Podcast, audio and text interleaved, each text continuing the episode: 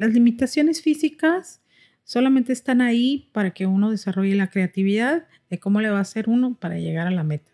No es un bloqueo definitivo, solamente es un escalón que uno tiene que subir para ver las cosas desde arriba, desde otro punto de vista, desde otra perspectiva, para lograr la meta de una manera creativa. El día de hoy tenemos el honor de que nos acompañe Lidia Cepeda, maestra y cantante soprano desde hace más de 25 años. Así que si te gusta la música o te gustaría dedicarte al arte, quédate con nosotros.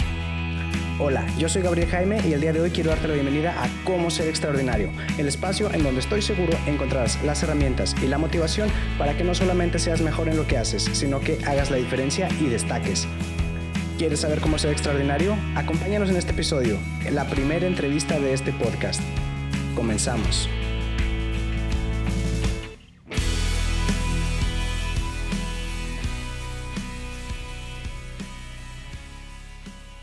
Bienvenidos al episodio número 5, la primera entrevista del podcast. Y tenemos el honor de que nos acompañe la soprano Lidia Cepeda.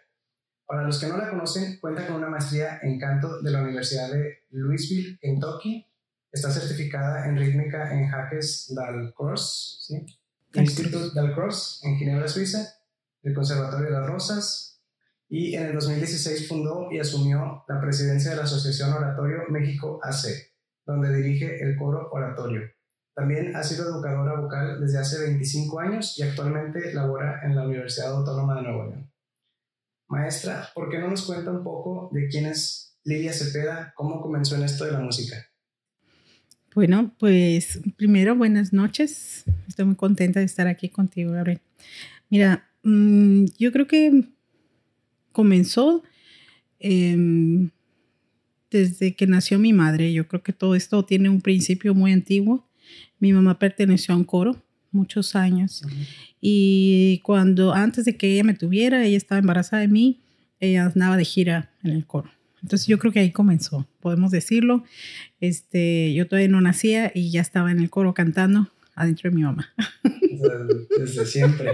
Sí, sí, yo no recuerdo alguna vez que yo haya dicho, ¿qué voy a hacer? Ah, ya sé, voy a cantar. No, porque yo pensé que todos eran así, todos sabían a dónde iban y todos sabían qué querían y yo siempre he sabido que el canto es este lo que necesito hacer. O sea, desde que tiene memoria, siempre fue la música lo, lo Eh, primero. Sí, lo único. Sí. Qué padre. No, no, no, no ha habido otro, otra realidad. Qué padre, porque pues también hay mucha gente que incluso pasa los 20 años, 30 y 40 y siguen y no saben ni a qué se quieren dedicar, ni. O no tienen simplemente, a lo mejor tienen un trabajo, lo que sea, pero no tienen una pasión, algo que los mueva. Sí, esto ha sido, ha estado conmigo siempre. Es un privilegio también, Sí, creo, tener desde tan chiquita. Muy emocionante. Y, y en estos años que lleva trabajando, ya son pues bastantitos, ¿qué es lo que más le ha gustado de su trabajo? Por ejemplo, porque ha estado en escena cantando, pero también lleva ya un buen rato impartiendo clases. Pues mm, algo que aprendí hace muchos años es que un maestro que solamente es maestro produce maestros. Un artista que solamente es artista no produce nada porque siempre está en la gira y no puede producir a nadie porque no tiene tiempo de enseñar. Entonces, el balance hermoso de estar en el escenario y estar en el salón de clases enseñando, eh, a mí me ha traído mucha satisfacción porque mm, aprendí que si el alumno está conmigo en el escenario, este es el, es el mejor salón de clases que puede haber, porque estamos en la vida real, La experiencia. experiencia y, y estamos juntos. Eh, he dado conciertos con alumnos y estamos sentados todos en el escenario y va pasando a cantar uno por uno, uno por uno. Y, y ha sido una experiencia muy gratificante ver cómo crecen. Y después ellos solitos ya no necesitamos estar juntos, ya solitos Es de despegan. volar. Sí. que dejen el nido. Sí. Entonces, ¿qué es, lo me- ¿qué es lo que más me gusta? La experiencia de estar en el canto, em, esta experiencia de, por falta de una mejor palabra, de una evaporación entre la música, la letra y todo lo que yo soy a la hora de estar cantando. El público, la música, la letra, el sonido, el canto. Es como si se detuviera el tiempo y en ese momento no hay más que la siguiente nota, la siguiente frase, el siguiente sonido y cuando termina todo es un, un descanso, una paz. Eh, yo creo que la mejor ovación que he tenido es cuando no hay aplausos, cuando todo es silencio, cuando nadie, nadie sabemos qué hacer. hablando de inicio de su mejor ovación, ¿cuál ha sido? ha visitado varios países además de, de México, pero ¿cuál ha sido el lugar que más le ha gustado? No sé, un teatro, un auditorio, algún concierto, alguna experiencia, ¿cuál ha sido el que más le ha gustado? Pues este no era un auditorio común. Yo canté eh, en la cárcel de más alta seguridad de Europa, en el país de Austria. El público, todo el público daba miedo. Me imagino. Daba miedo el público, porque todos tenían cara de malos. Supongo que por algo estaban ahí y supongo que no eran tan malos porque estaban sin esposas, sin, o sea, todos estábamos juntos. Y sí, los más peligrosos de Europa estaban enfrente de mí. ¿Cómo le gritaron ahí? Ellos la pidieron. Eh, era para calmarlos. Era un programa, sí, era un programa social donde, como ellos no podían ir al teatro, a oír un cantante. El, el, teatro fue a ellos. Sí, fue una experiencia dolorosa, eh, muy grande. Conocer que ellos podían por un instante, después de, durante un canto o durante una expresión musical, sentirse libres, aunque sea por esos instantes, esos tres minutos, cuatro minutos, ellos cerraron sus ojos y vi hombres muy grandes, musculosos, tatuados, muy temibles, derretirse y llorar. Eh, al oír una canción pues sencilla, simple. Se olvidaban que estaban ahí. Sí, eso es muy poderoso. En la cárcel de Polonia era un programa donde nosotros visitamos asilos, cárceles y eh, también monasterios. Eh, fue muy interesante la parte de los monasterios, pero en la parte de las cárceles fuimos a cárceles de menores también. Entonces había niños que habían cometido cosas terribles y sus caritas eran de ángeles. Ellos nunca nos dieron miedo, pero también este, los vimos y, por un momento después del concierto nos dieron permiso de abrazarlos y, pues fue una experiencia muy dulce. Primero los abrazamos con la música y después nos dieron permiso de, de abrazarlos a los niños. A los señores grandes no hubo abrazo porque ellos siempre me daban mucho miedo. Yo salí corriendo. Dije, bueno, ya canté, ya me voy. No Bye. Ya, bye. No, este fue una experiencia muy dura, difícil, hermosa al mismo tiempo. En, en la cárcel en Austria. Em, y pareciera increíble, ¿no? Porque he cantado en otros lugares y en otros teatros. Pero en esos escenarios donde el público eh, no podía más que esperar a que llegáramos. Ellos desde la ventana decían, hemos esperado años a que ustedes vengan. Eh, esa vez el camión donde veníamos eh, se, se descompuso y tardamos como seis horas en llegar. Y pues pedimos disculpas por llegar esas seis horas tarde y nos dijeron, hemos esperado años, seis horas no es nada. Ah, condiciones tremendas de la humanidad en cautiverio. Ah, los asilos han sido también lugares este, muy, conmovedores a donde ir a cantar. Vaya, el canto no tiene fronteras. Eh, un cantante, mm, como su instrumento es él, yo puedo ir a cualquier lado y cantar. Y ya. Y no le cobran extra. No me cobran extra los aviones.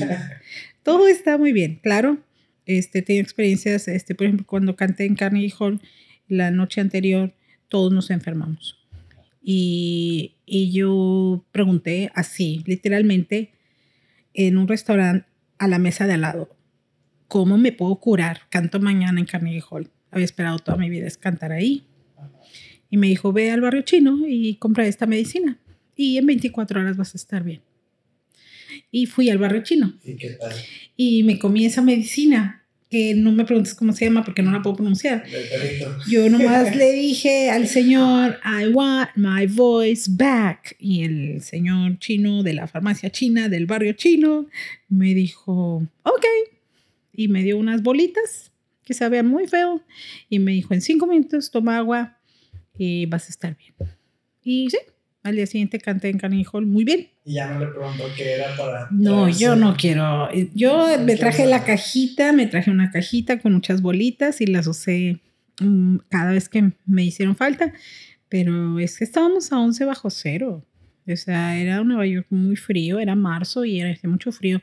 Nosotros no tenemos ropa, para aguantar esas temperaturas ni zapatos y andábamos a pie. Claro que todos se enfermaron. con su vestido, nada. Claro que todos se enfermaron, todos nos enfermamos. Pero de todo el grupo, este, yo fui la única que me curé. Los demás no quisieron bolitas. Yo les traje bolitas chinas, no quisieron. Dije, bueno, ok, yo sí me la voy a tomar. Ay. Les dio miedo a ver qué Pues a mí también, pero dije, bueno, no puedo cantar. ¿Qué es lo peor que puede pasar? Que no pueda cantar. Pues ya no puedo cantar. Mañana es Carnegie Hall, tengo, tengo que estar bien. Hay una chance de que me cure. Maestra, y luego recuerda, digo, hablando de estas presentaciones enormes, pero recuerda su primera presentación frente a un público. ¿Cómo se siente? No, no, porque yo desde que, yo estoy en el escenario desde los cuatro años. Ah, desde muy chiquita. Mm, desde los cuatro, a lo mejor antes, pero la primera obra musical que canté fue la de los tres cochinitos. Yo era un cochinito y disfruté mucho el disfraz, el, no, o sea, para mí era necesito, necesito, sí. Yo no me acuerdo, claro, eran unos nervios deliciosos, yo ni sabía que eran nervios, yo nomás decía, ya quiero empezar, ya quiero empezar. No sufrió el pánico escénico, ni supo qué es eso, nada. No. Era pez en el agua. Sí. Por eso yo pensé que todos éramos así. yo lo del pánico escénico nunca lo entendí. Cuando me lo platicaron por primera vez, era como, ¿pero por qué? ¿Cómo? No entiendo. Era, no, era inexplicable para mí. Es todavía inexplicable cómo alguien que es artista pueda sufrir un pánico escénico, siendo que el escenario es exactamente donde necesitamos estar. Y bueno, hablando de retos, ¿cuál cree usted que haya sido así el, el mayor reto que lleva en su carrera? ¿Cómo, ¿Cómo lo superó? El equilibrio entre la familia y el trabajo es el reto, el reto más grande. Yo tengo tres hijos y ha sido un reto muy importante balancear la vida familiar con la vida de artista. Eh, no soy la mejor mamá, soy la única que tiene. Entonces, algo tenemos que hacer. algún acuerdo tenemos que llegar porque porque pues me ha sucedido que tengo una presentación, uno de mis niños está enfermo y le doy un beso y voy y canto. O sea, eh, pues te digo, a lo mejor no soy la mejor madre. Yo les he dicho antes de que llegaran ustedes, el canto ya estaba conmigo. Y esta es la mamá que les tocó. Yo creo, como quiera, creo que pues el equilibrio entre la familia y el trabajo se da en cualquier profesión. Cualquier profesión, pero pero bueno, este, ellos saben. Y, bueno, ahorita ya están grandes. Cuando estaban chiquitos, yo tomé una pausa de 10 años en la carrera porque no sabía balancear. Entonces dije, todo, nada, nada. Entonces 10 años, 100% en la casa con los niños. Pero ya... ¿Ya tenían los tres? Sí, tan pronto los tres, tan pronto la más pequeña fue a la escuela todo el día, yo regresé al canto y hablé con ellos y les dije, bueno, fue un break, ahora tengo que regresar y, y pues no he parado. Entonces sí, hay días que los dejo dormidos y regreso y siguen dormidos porque ya es la noche. Sí, sale desde la mañana. Sí, entonces pues esa parte es el reto más grande. Como artista, cada obra es un reto, cada programa es un reto, todo es un reto, pero es algo necesario y yo lo disfruto mucho. Y ahora viendo el, el otro lado de la moneda, ¿cuál cree que haya sido su, su mayor victoria que, que haya alcanzado? Pues como cantante, mm, una validación con mis colegas italianos. Porque no es lo mismo cantar bien en México que ir a otros países y que los colegas te reconozcan como una de ellos. No importa qué papel tengas. Yo tengo una maestría. Ellos, a nadie le importa el papel. Al menos que vayas a aplicar para enseñar en alguna universidad, ahí importan los papeles, claro que importan los papeles, pero cuando uno está en, el gremio, eh, tú puedes gritar, es que soy doctor, soy, soy, maestro, soy maestro, tengo maestría. Pero a la hora que estás en el escenario es lo único que cuenta. A que eso no. Y, y, y que... No enseñar papel en el escenario no, público. No hay PowerPoint con el título al lado mientras uno está cantando. Eso no existe. Lo único que existe es el momento de la música, cuando ocurre esa evaporación y esa transformación, donde el sonido y uno, el que canta y el público, todos somos uno. No hay tiempo, no hay espacio, no hay gravedad, no hay nada más que el poema y, la energía del amor. Eso es lo único que importa. Y la validación yo la he recibido de, pues de gente de estatura artística, de maestros y, colegas. Y, y, ese respeto ha sido, pues yo creo que es, lo atesoro mucho porque, bueno, aparte, el canto lírico, pues no es algo que se oiga en el radio. No, no es muy común. En todos lados o que sea una profesión que se respete. Ah, ¿qué, estudiaste? Canto. Sí, sí, pero ¿qué estudiaste? Pues, pues, pues canto. Sí, pero ¿cuál es tu carrera? Y esa, esa conversación de tres segundos ha sido muy, muy repetida y siempre les digo, es que el canto es carrera, la música es carrera. Y bueno, ahorita las cosas cambiaron, el gobierno ya puso orquestas obligatorias en todas las escuelas y ahorita todos quieren ser músicos. Porque ahora hay mucho Se trabajo. Están puertas nuevas. Todo está cambiando. Y bueno, también me acuerdo el maestro Ennio Capezzi, cuando vino a principios de año también italiano, la clase que nos impartió, la verdad, increíble. Sí.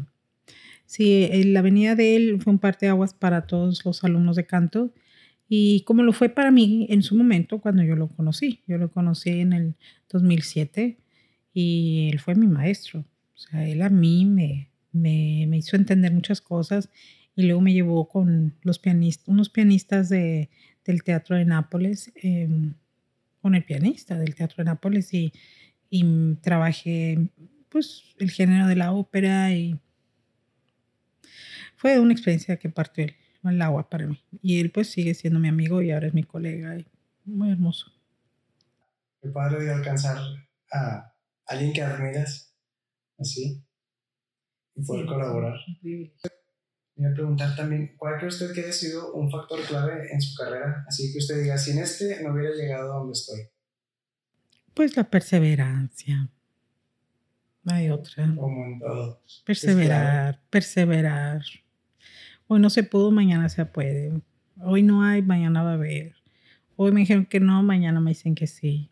Porque me acuerdo que, que me ha platicado que la escuela estuvo dura. Digo, era de los maestros de antes que pegaban y todo también. Sí. No voy a entrar en esos detalles, pero sí, yo tuve la vieja escuela y fueron maestros muy duros. Porque, em, bueno, era, era la manera ellos querían realmente saber en quién estaban invirtiendo su tiempo y su talento. Y no los culpo, porque ahora que yo tengo alumnos, yo también quisiera estar segura de eso. Obviamente no podemos usar los mismos métodos para asegurarnos de ello. Por fortuna para todos los involucrados. Pero, pero yo ahorita ya veo atrás y yo entiendo que era su preocupación de no querer tirar su tiempo y su conocimiento eh, pues al, a la nada, ¿no? ¿Qué, ¿Qué, lección considera usted que es la más importante que ha aprendido en todo este tiempo? Que, no sé, si usted viajara al pasado, ¿qué, ¿qué, se diría cuando estaba empezando o, más adelante? Mm, disfruta el camino. Te va a gustar. Qué importante. Te va a gustar el camino y disfrútalo. Disfrútalo. Eso es lo que mi yo del futuro este, le diría al yo del pasado. Porque al final todo se acomoda, al final todo es hermoso, al final se disfruta, al final uno crece y conoce mm, conoce la, una, la dimensión de lo que el amor puede lograr. El amor por la música, el amor por los alumnos, el amor por la familia, el amor por uno mismo y la libertad que se encuentra en ese amor. Ah, quería pasar a, digamos, como otra sección para la gente nueva que va empezando. Y la primera pregunta es, ¿quién puede aprender a cantar? ¿Es verdad que cualquiera? Todos, sí. Este, no todos pueden enseñar, pero todos pueden aprender. Wow, pues, sí. porque algo que quería que nos comentara, porque me acuerdo que me, me platicaba hace ya rato, le enseñó a cantar a, una persona sorda. Cuando yo trabajé con este joven, él, él tiene un implante coclear. Y él en las clases de canto se la tenía que apagar porque la resonancia era muy fuerte. Entonces, pues el reto era ver de qué manera podíamos trabajar el canto. Entonces, este, pues me puse a leer, me puse a investigar y entendí que nosotros podemos sentir y percibir las vibraciones con nuestro cuerpo. El oído, claro, tiene una función vital, claro, pero al final el tener un oído no, nos inhibe escuchar con el cuerpo. los animalitos, cuando va a haber un terremoto, lo sienten a nivel corporal mucho antes de escucharlo y, reaccionan. Por eso, claro, cuando va a haber un fuego, un terremoto o algo fuerte, se, hay un movimiento. Las mismas hormiguitas cuando va a llover se movilizan. Vaya, eh, es una sensibilidad a nivel corporal eh, que se puede vivir. Eh, conocí la historia de la primer estudiante que aceptaron en el conservatorio en Londres. Ella era sorda y tres veces la rechazaron hasta que ella este, dijo, bueno, díganme dónde dice que no pueden aceptar a un sordo. Y a ella su maestro le enseñó así, escuchando las vibraciones con sus manos, con su cuerpo, con su rostro. Entonces yo apliqué un poco eso, yo, trabajé con este muchacho eh, un año, un año y, tuvimos logros importantes. Em, la articulación solita produce bonitos sonidos, aunque él nunca a lo mejor nunca estuvo completamente consciente de, cómo se, de cómo nosotros lo escuchábamos, porque él sin el aparatito pues solo sentía. Eh, el escuchar pues no se activaba porque tenía que apagar el, aparatito. o bajarle, bueno, vaya, él hacía un movimiento, nunca supe bien qué hacía, pero él, él hacía un ajuste. Y por otro lado, este, la afinación que fue un, eh, fue un reto muy importante. Pues él la, él la logró, te puedo decir que en un 80, 90%, eh, que es muy, muy bueno, tomando en cuenta que su punto de referencia era corporal y vibratorio, no auditivo y de frecuencias. No, con todo el oído del mundo, cantado furremol y... sí, entonces ha sido un camino muy interesante. Em, las limitaciones físicas solamente están ahí para que uno desarrolle la creatividad de cómo le va a hacer uno para llegar a la meta. No es un bloqueo definitivo, solamente es un escalón que uno tiene que subir para ver las cosas desde arriba, desde otro punto de vista, desde otra perspectiva, para lograr la meta de una manera creativa. Yo creo que al final los límites se los termina poniendo uno. Sí, sí, sí. Cuando son físicos, pues no, uno les saca la vuelta y busca otra forma, pero a veces son mentales, a veces son ideas. Que no tienen nada que ver con la realidad. Lo peor es que muchas veces nosotros mismos los ponemos, no son que. Sí, es nuestra imaginación. Los inventamos. Los inventamos. Pasando a la siguiente pregunta. ¿Cuáles cree usted, cuáles cree usted que sean los mitos más grandes en la música, en la ópera, en el canto? Pues el primero es que te vas a morir de hambre. Como todo. Ay, ¿cómo vas a ser cantante? Te vas a morir de hambre. Este, mi abuelo precioso me decía, no, mi hijita, mira, cásate, ten hijos y olvídate de eso de cantar, nomás este, eso no, eso no es una No es una carrera, no es una profesión, hijita. Em, en aquel entonces les llamaban comediantes a las cantantes, pero no era algo bonito ser comediante, era algo... No era como ahorita que está de moda. Ahorita sí, el comediante es un boom, ¿no? Todos quieren ser comediantes. Pues, no, antes no. La cómica, el ser, el ser llamada Como una cómica, un poquito peor que el burla. Era como alguien que se dedica a otra cosa aparte de cantar. Entonces, sí, era preocupante. Mi abuelo se preocupaba, me decía, no, hija, no cantes, ten hijos, ten hijos y guárdate en tu casa, ¿qué tienes que andar haciendo ahí? Él no alcanzó a conocer a mis hijos y no alcanzó a ver que sí, pues yo formé una familia. Pero, pues, este, sí, era una preocupación. Y pues mis padres igual. Eh, yo creo que el mito más grande es te vas a morir de hambre y si eres mujer, pues de que nadie te va a querer. O sea, si andas en eso, nadie te va a tomar en serio. Esos son mitos antiguos. Mm, mitos actuales, bueno, eso de que no vas a ganar dinero, ese todavía está ahí. Pero el otro es de que mm, tu vida no tiene dirección. y lo único que he tenido desde que yo me acuerdo es dirección. O sea, es lo único que no me ha faltado. Mito total. Es un mito 100%. Porque un músico a lo mejor no sabe qué va a cantar o qué va a tocar o dónde lo va a hacer, pero sabe que lo tiene que hacer. Y lo que tiene que hacer es hacerlo bien. Entonces, pues sí. En cuanto al canto, pues el mito de que mucha desinformación sobre vibratos, desinformación sobre diafragma, desinformación sobre articulaciones vocales. Es un mar de ignorancia. Cantar con la garganta. Cantar con la garganta, cantar con el estómago. Hay gente que cree que canta con el estómago. Bueno, hay- muchos, mu- mucha desinformación al respecto. Y am, hay libros, pero este, muchos no están en español. Muchos están en otros idiomas y, y bueno, la información, aunque estamos en el Internet, en la era del Internet, Pues mucha gente no mucha sabe inglés, gente no, no sabría No tiene el acceso a esa información. acceso. O pueden tener el libro, pero si no lo entienden, pues no Da sirve lo mismo. nada. a lo mismo. Y siguiendo con eso, ¿cuáles cree usted que sean los errores más comunes de la gente que, que comienza? Pues el error más común es irse con eh, la idea.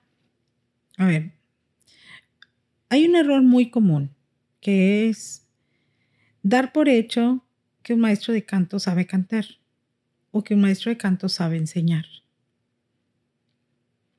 Aquí está la, la situación. A mí me tocó la fortuna de tener un- una maestra artista. Entonces ella me enseñó a enseñar y me enseñó a estar en el escenario. Entonces yo tuve el combo perfecto, una situación ideal. Esa situación ahorita no es ideal para muchas personas porque a lo mejor tiene un maestro que solamente ha sido maestro toda su vida El típico que se gradúa y entra directo a maestro. y ya nunca cantó. Entonces él le va a enseñar a lo mejor a enseñar, a lo mejor. Por eso decía al principio que el maestro hace más maestros nada más. Sí, claro, un maestro solo produce maestros y un artista solo, bueno, el artista no produce nada más que está en el escenario y produce arte, pero no, no se reproduce. Entonces, ese balance. Este, un error común de los cantantes es la tesitura. La clasificación pasa muchísimo y destruye futuros y vidas artísticas al 100%. Bajos que cantan como barítonos, tenores que cantan como barítonos, sopranos que cantan como mezzos, mezzos que cantan como sopranos. Bueno, hay toda la clasificación revuelta por falta de conocimiento. O la gente que nada más se preocupa por llegar cada vez más alto las notas y terminan Sí, eh, sí, que quieren. yo tuve un alumno que quería tener tres octavas y hacía todo lo posible para extender su registro. Y su máximo era tener tres octavas. Y yo le decía, bueno, canta bien una. Y luego preocúpate por lo demás. O sea, produce una, una octava eh, con el sonido redondo, el sonido impostado, el sonido libre, el sonido terso, el sonido refinado.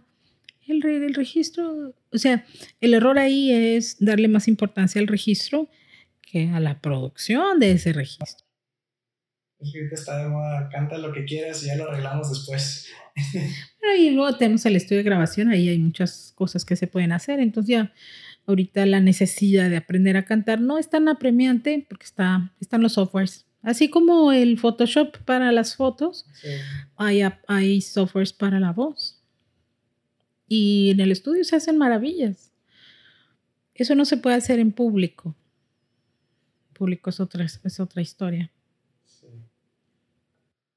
¿Qué consejos le pudiera dar a alguien que está, que quiere comenzar o que ya está empezando? A cantar. ¿A estudiar? a cantar, a estudiar canto. Pues que vaya al otorrino. Primero, y que se tome, ah, se haga un estudio y que tenga un punto de referencia. Que sea ese otorrino el que lo cheque cada año, porque en el momento, en el primer momento en que algo cambie, ese otorrino se va a dar cuenta y inmediatamente van a atacar el problema.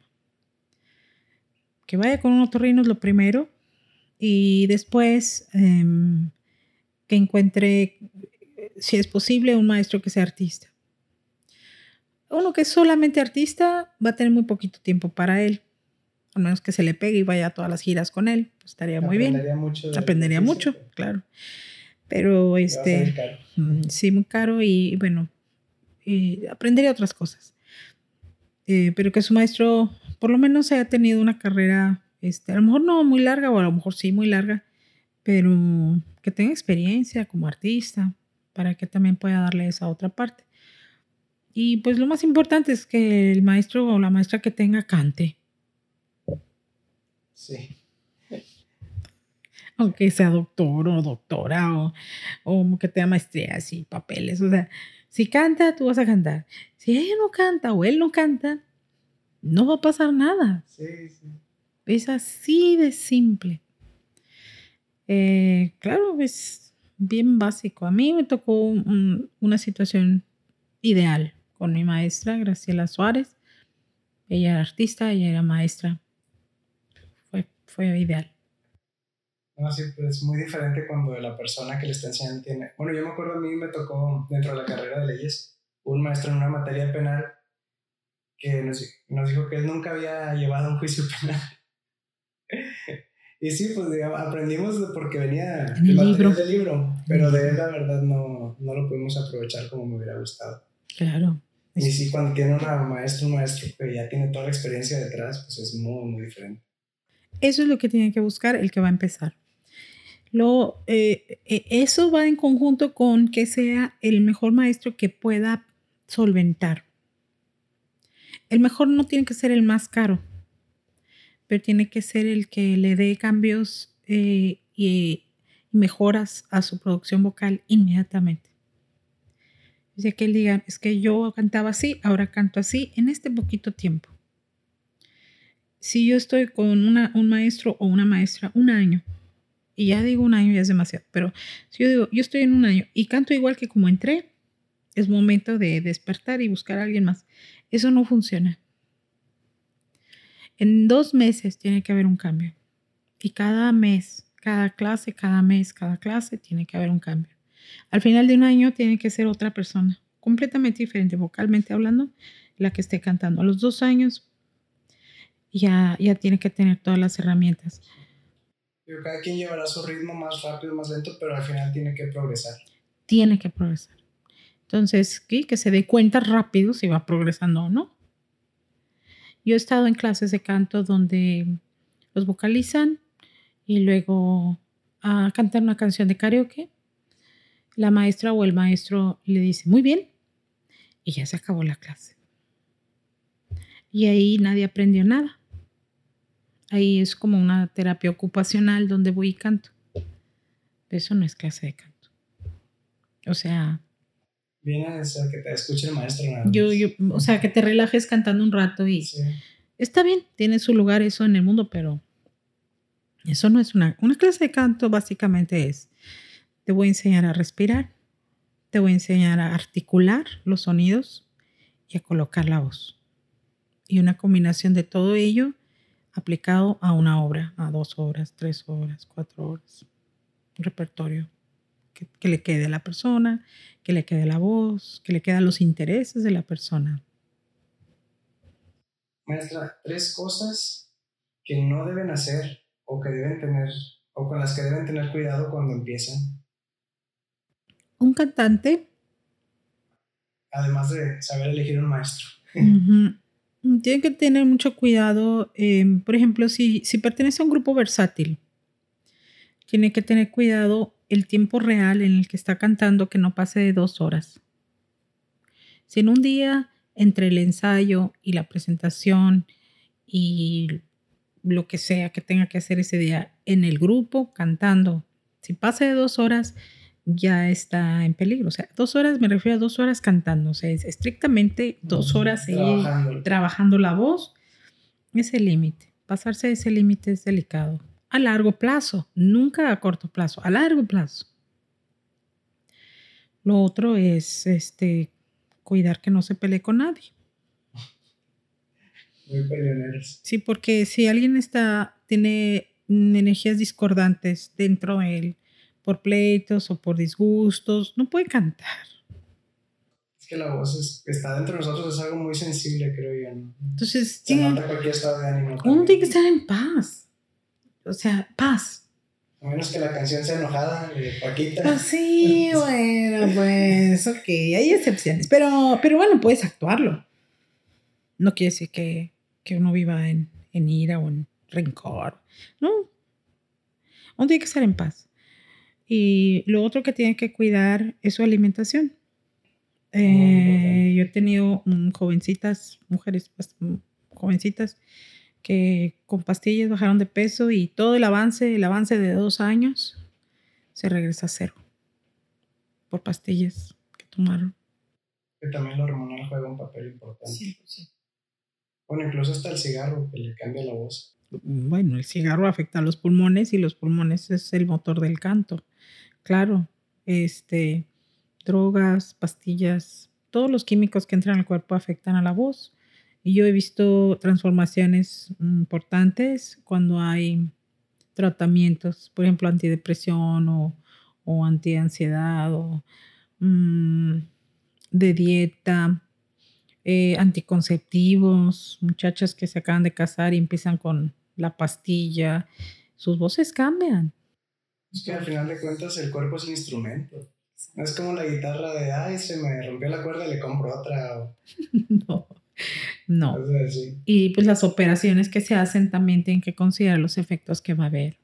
Hay operaciones donde meten mano a la nariz, me le meten mano a los cachetitos, hay unas bolsitas, no me acuerdo cómo se llama esa operación, pero prácticamente les arrancan sus cachetitos a las muchachas. Y eso es una parte esencial del canto las mejillas o se, o, se estiran de tal modo que ya no pueden mover la carita.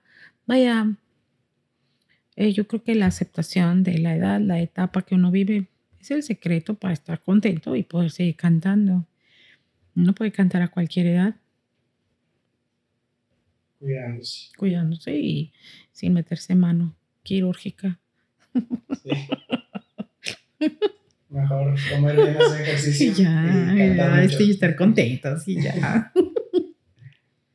Maestro, pues mire, esta es la primera entrevista del podcast. Vamos empezando con esta nueva sección. ¿Cuál es la mejor pregunta que le han hecho o que le podrían hacer para irlas aprendiendo? Las preguntas. Pues yo creo que una pregunta, eh, un, un amigo una vez me dijo, bueno, si ya cantaste en Roma, ¿qué más quieres del canto? Ya cantaste ópera en Roma, ¿qué más quieres? O sea, ¿qué hay después de, un de cantar una ópera en Roma? Y yo le dije, pues no quiero nada. O sea, lo de Roma yo no lo busqué fervientemente, es algo que se dio, lo aproveché, claro, lo disfruté, por supuesto. Lo volvería a hacer, claro que sí pero no es algo que yo estuviera persiguiendo. Entonces, yo creo que una de las preguntas más importantes es, este, ¿qué quieres? Y para mí la respuesta es nada, no quiero nada. Eh, quiero cantar, estar contenta, pero no estoy persiguiendo nada. Eh, en su tiempo eh, concursé, este, cuando llegué al límite de edad de todos los concursos, yo dije, voy a concursar una vez más y si no gano, no pasa nada. Eh, que si me hubiera gustado ganar, pues sí. me hubiera gustado, este, pero en ese tiempo no gané eh, y pues no pasó nada. Entonces la pregunta es, ¿qué quieres? ¿Qué quieres del canto? No quiero nada del canto, más es al revés. Este, el canto es el que me quiere a mí.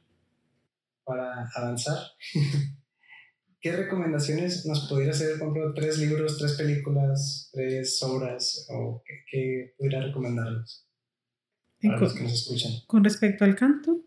Al canto, lo que usted quiera. Mm. No tiene que ser del canto.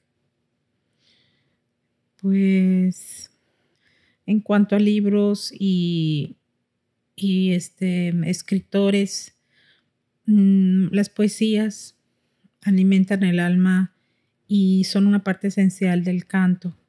El canto son poesías con música. Entonces, los poetas este, que nosotros podamos este, estudiar, leer. Eh, Pablo Neruda yo lo leo casi todos los días. Este, es algo que, que disfruto muchísimo. Mm, que lean poesía, o sea, en sí en general que lean poesía, mm, que se cuiden de las personas tóxicas, que viajen, disfruten. Si son jóvenes, que disfruten esa juventud. Dura muy poquito, es un parpadeo. Em, películas, todas las películas que quieran ver, porque el cine es un mundo maravilloso. Este, cada quien encuentra sus géneros, los que les gustan. A mí me gustan mucho las películas de gran misterio. Y este, em, todas las películas que tienen que ver con resolver. Hay situaciones, Sherlock Holmes, todo eso. sí, pero pues en sí, eh, eh, disfrutar la, el arte y disfrutar la vida en todos los aspectos. Maestra, para ir cerrando, ¿qué proyectos vienen? ¿Cuál es el siguiente paso? Sé que tiene ahorita próximo el Festival Música de las Américas. Ahorita es este, este, mes de octubre. Sí, es este mes de octubre. Bueno, mira, este, yo estoy muy contenta porque después de muchos años de estar del lado del escenario y en el salón de clases, ahorita estoy disfrutando esta nueva etapa como eh, pues la gestión, la gestión de proyectos propiamente artísticos, donde tengo el honor y el privilegio de servir a mis colegas. Al mismo tiempo, mientras se comparte la mesa y el café y, la convivencia, este, compartir el escenario y hacer música juntos. Vaya, es, una, es un nuevo equilibrio que estoy encontrando de gestionar una actividad musical, pero participar en ella también. Y ver que mis alumnos también participan en ella. Vaya, es como una reunión familiar. Y esa sensación de ya quiero que sea, ya quiero que sea, ya quiero que sea combinada con sí, es como sí, ya mañana, sí, este, esa sensación este, de una electricidad que me, me, despierta muy temprano, me saca de la cama muy, muy temprano y no me deja dormir hasta muy, muy, muy tarde. Yo tengo como tres meses ya durmiendo un promedio de cuatro, cuatro horas porque es una lluvia de ideas y quiero, estoy cuidando todos los detalles. El equipo de trabajo es fantástico, fantástico. Todos los jóvenes, eh, los artistas en residencia, los becarios, eh, los jóvenes de servicio social, eh, los miembros del coro. Cada rueda está girando hacia un mismo propósito, que es traer música con músicos de estatura internacional a la ciudad es algo maravilloso. ¿Nos podría platicar más o menos? Digo, no sé si ya se puede dar. Claro que sí. ¿Algún artista que vaya a venir? No, no, claro que sí. Este, yo, mm, en, en, sí es música de Latinoamérica, tocada eh, a, a, guitarra clásica, flauta clásica, piano clásico, obras clásicas, pero siempre impresas con eh, los motivos y los ritmos latinoamericanos. Es una combinación, es como un folclore eh, eh, es la traducción del folclore en la música clásica. Eso es lo que vamos a escuchar. Em, los maestros que vienen, todos son maestros de conservatorio. Eh, Mosir y Gervasio y Juan Pablo y, y Luis Quintero, y todos ellos vienen con mucha emoción porque aparte pues van a poder ejercer su docencia aquí, van a estar dando cursos de guitarra, eh, cursos de, de ensamble. Talleres.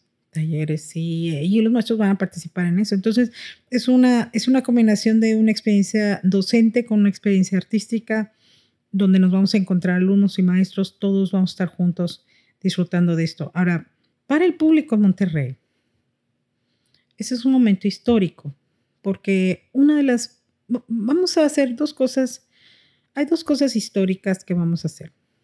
En cuanto a los maestros, Julio César Oliva cumple 55 años de carrera artística y en el festival vamos a darle un homenaje. En su homenaje, en vida, claro, porque es lo que importa, ya que se van, ya que eh, él va a contarnos su vida. Eso él nunca lo ha hecho en frente de ningún público en ninguna parte del mundo donde él ha estado. Entonces, vamos a tener ese gran privilegio. Él va a tocar, vamos a tocar sus obras, vamos a estar en una situación muy íntima escuchándole y, y conociéndolo y agradeciéndole su servicio y su aportación porque él puso a México en el mapa en cuanto a los arreglos, en cuanto a las composiciones, en cuanto a las ejecuciones. Él fue el primer mexicano que ejecutó una obra completa de Bach, acompañado de orquesta. Sus habilidades guitarrísticas son increíbles. Y bueno, tiene más de 70 años de edad y él viaja y se levanta y enseña y toca y es un ejemplo. Personaje. Es, es maravilloso. Aparte de tener una calidad humana increíble. Entonces vamos a ser parte de eso. Eso es el domingo 27. Y también vamos a tener el día 3 de noviembre la presentación de una obra que escribió un compositor regiomontano. Él se llama Joel Sierra. Él es un compositor muy, mm, muy productivo, tiene muchísimas eh, composiciones y como suele suceder, muy poco conocidas. Muy poca gente sabe quién es él. No tiene la difusión que la música comercial para empezar. No. Ahora, él escribe, el, género que él escribe es música este, con, eh, con impresiones folclóricas este, y también con texto sacro. Mm, si fuera un músico de la antigüedad, sería alguien como Bach, por ejemplo, que escribe mucha música para la iglesia. Pues él también eh, este, tiene mucha música escrita para, para, o sea, y sí, con texto sacro. Pero bueno, este, tenerse texto sacro o tener texto profano es lo de menos. Es una composición digna de ser escuchada. Y el coro de oratorio la va a cantar. Va a cantar una de sus obras, se llama Apocalipsis. Este no tiene nada de terrorífico porque va, a haber percusiones y guitarras y, mucha felicidad. Eh, no hay fuego, no, no, hay, no hay fin del mundo. este, no van a cantar. Vamos a cantar. Y, este, y, y, va a ser una experiencia muy importante. Darle un reconocimiento en vida a un compositor joven o a un compositor de más experiencia o a un compositor de mediana edad. Es importantísimo porque el compositor es el que deja un testimonio. Aquí estuve, aquí estuvimos, a una generación que va a venir, que a lo mejor no ha nacido, que muy probablemente no ha nacido. Ellos van a saber, ah, en el 2019 se estrenó esta obra del maestro Joel Sierra y yo voy a tocar en mi recital estas obras del maestro Julio César Oliva. En el mismo año se les hizo un, homenaje a los dos. Ahora, la obra con, con, Joel Sierra no es propiamente un homenaje, por así decirlo, pero al cantar su obra, pues es una forma de reconocerlo y decirle, Monterrey, ustedes tienen aquí un tesoro. No nos vamos a esperar 200 años como Bach para ser descubierto. Ah, pues sí, o muchos que se muere el artista y años después es que descubren su obra. Van Gogh. Primero se toca morir y él vendía sus obras que por cinco monedas y ahorita sus obras son incomprables, ¿no? O sea, ¿por qué se tiene que morir alguien? No, no, no, en vida. Y, y bueno, tenemos dos compositores en, en, la asociación que van a presentar obras nuevecititititas, son jóvenes, el sonido es muy moderno. Pero pues tienen su lugar. Vaya, presente, pasado y futuro. El futuro son los jóvenes. muy el presente es Joel Sierra y, y, el pasado y presente pues es Julio César Oliva. Y, esas composiciones van a estar con nosotros. Más la música de los maestros y su, su ejecución magisterial son tremendos. ¿Qué fechas va a ser? Vamos a comenzar en Linares el día 19 de octubre, el 20 del 20 hasta el 30 de octubre, 10 días, vamos a estar aquí en Monterrey, en el Museo de Culturas Populares. Y todos los conciertos son a las 7 de la noche. Y uno por, día. Y el día 31 vamos a ir a Linares otra vez. Descansamos el día primero y el día 2 y 3 tenemos los últimos dos conciertos. Los talleres van a ser a partir del día 22 y pues estamos abriendo las puertas para que todos vengan, para que todos disfruten. Con el corazón en la mano te digo, esto se ha hecho por amor eh, a la música y por amor a nuestra gente, a, nuestra ciudad que necesita este más arte. Todos necesitamos más música, más belleza, más amor. Siempre hay lugar para eso. Muchas gracias por acompañarme hasta aquí. Si el episodio te gustó, te agradecería que lo califiques o que me regales una manita arriba. Y también que me apoyes compartiéndolo para ayudar a más personas. No olvides suscribirte para que no te pierdas de nada. Y hasta la próxima.